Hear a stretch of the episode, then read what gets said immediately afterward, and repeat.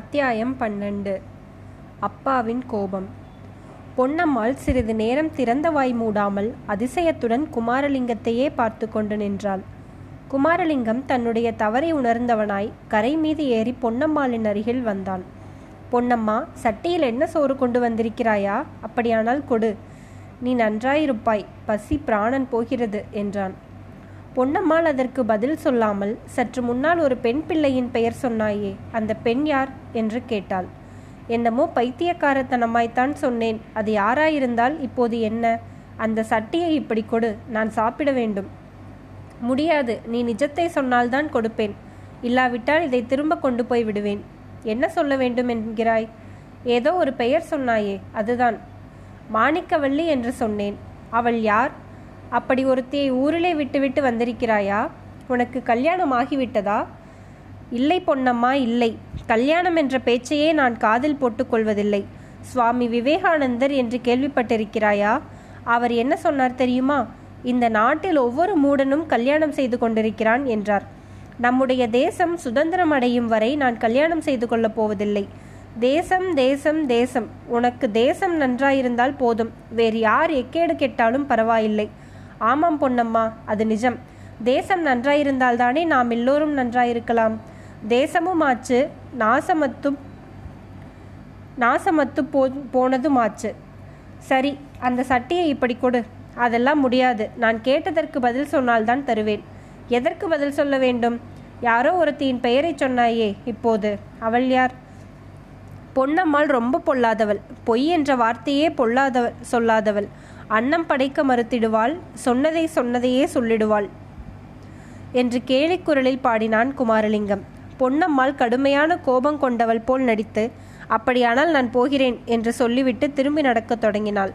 பொன்னம்மா, உனக்கு புண்ணியம் உண்டு, கொண்டு வந்த சோற்றை கொடு, சாப்பிட்ட பிறகு நீ கேட்டதற்கு பதில் நிச்சயமாக சொல்லுகிறேன். முன்னாலேயே அப்படி சொல்வதுதானே, வீண் பொழுதுபோக்க எனக்கு இப்போது நேரமில்லை. அப்பா வேறு ஊரிலிருந்து வந்துவிட்டார். இதை கேட்டதும் குமாரலிங்கத்தின் மனதில் ஒரு சந்தேகம் உதித்தது. பொன்னம்மா, உன் தகப்பனார் வந்துவிட்டாரா? அவர் எப்படி இருப்பார் என்று கேட்டான். எப்படி இருப்பார்? 2 கால் 2 கையோடு தான் இருப்பார் என்று சொல்லிக்கொண்டே பொன்னம்மாள் கால்வாய்க்கரையில் உட்கார்ந்து சட்டியை குமாரலிங்கத்திடம் நீட்டினாள். இது சோறு இல்லை, பலகாரம். இலை கொண்டு வர மறந்து போனேன், சட்டியோடு தான் சாப்பிட வேண்டும் என்றாள். ஆகட்டும், இந்த மட்டுமே ஏதோ கொண்டு வந்தாயே, அதுவே பெரிய காரியம் என்று சொல்லி குமாரலிங்கம் சட்டியை கையில் வாங்கி கொண்டு அதிலே இருந்த பலகாரத்தை சாப்பிட ஆரம்பித்தான்.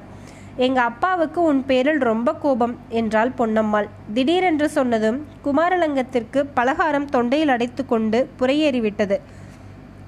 பொன்னம்மாள் சிரித்து கொண்டே அவனுடைய தலையிலும் முதுகிலும் தடவி கொடுத்தாள். இருமல் நின்றதும், நல்ல வேளை பிழைத்தாய், உன்னைத்தான் நம்பியிருக்கிறேன் என்றாள். என்னை எதற்காக நம்பியிருக்கிறாய்? எல்லாவற்றுக்கும் தான். வீட்டிலே எனக்கு கஷ்டம் தாங்க முடியவில்லை. அப்பாவோ ரொம்ப கோபக்காரர். சின்னாயி என்னை தினம் தினம் வதைத்து எடுத்து விடுகிறாள்.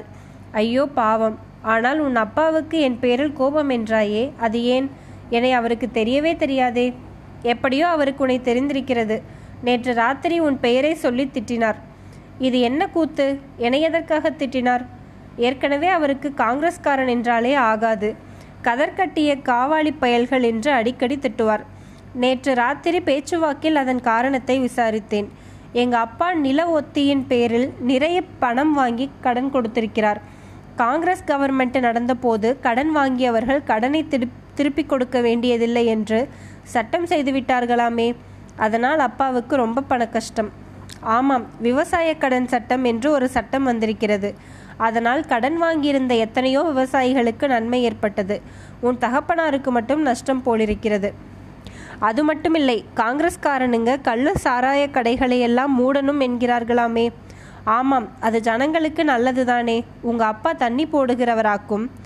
இந்த காலத்திலே தண்ணி போடாதவங்க யார் இருக்காங்க? ஊரில் 3/4 பேர் பொழுது சாய்ந்ததும் கள்ளுக்கடை சாராய கடை போறவங்க தான். அதோடு இல்லை, எங்க அப்பா ஒரு சாராய கடையை குத்தகைக்கு எடுத்திருக்கிறார். ஓஹோ, அப்படியானால் சரிதான், கோபத்திற்கு காரணம் இருக்கிறது. ஆனால் என் பேரில் அவருக்கு தனிப்பட்ட எதற்காக கோபம்தான் என்று நான் கேட்கிறேன். கேட்டை மூட்டை செவ்வாய்க்கிழமை எல்லாம் சேர்ந்து கொண்டது போல் ஆகியிருக்கிறது. கோர்ட்டிலே அவர் தாவா போட்டிருந்தாராம். சனங்கள் கோர்ட்டை தீ வைத்து கொளுத்து விட்டார்களாம். அதனாலே அவருக்கு பத்திரம் ஏதோ எரிந்து போய்விட்டதாம். உன்னாலே உன்னுடைய பிரசங்கத்தை கேட்டதனாலே தான் சனங்கள் அப்படி வெறிப்பிடித்து கோட்டை கொளுத்துனாங்க என்று சொல்லிவிட்டு உன்னை திட்டு திட்டு என்று திட்டினார். ஆனால் நீ இங்கே இருக்கிறதா அவருக்கு தெரியாது. அவர் கையிலே மட்டும் நீ அகப்பட்டால் உன் முதுகு தோலை உரித்துவிடப் போவதாக அவர் கத்தின போது எனக்கு ரொம்ப பயமாயிருந்தது. அதனாலே தான் காலங்காத்தாலே உன்னை பார்ப்பதற்கு வந்தேன். குமாரலிங்கத்திற்கு பளிச்சென்று ஒரு காட்சி ஞாபகத்திற்கு வந்தது.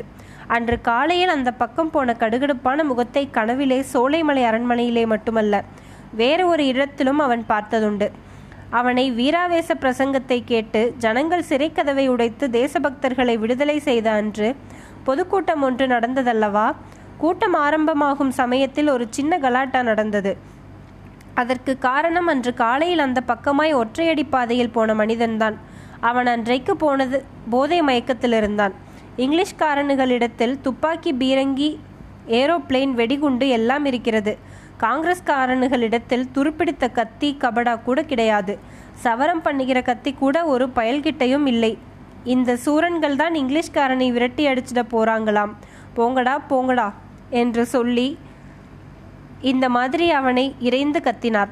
பக்கத்தில் இருந்தவர்கள் அவனிடம் சண்டைக்கு போனார்கள். தொண்டர்கள் சண்டையை விலக்கி சமாதானம் செய்து அவனை கூட்டத்திலிருந்து வெளியேற்றினார்கள். இவ்வளவும் ஒரு நிமிஷத்திற்குள் குமாரலிங்கத்திற்கு ஞாபகம் வந்தது.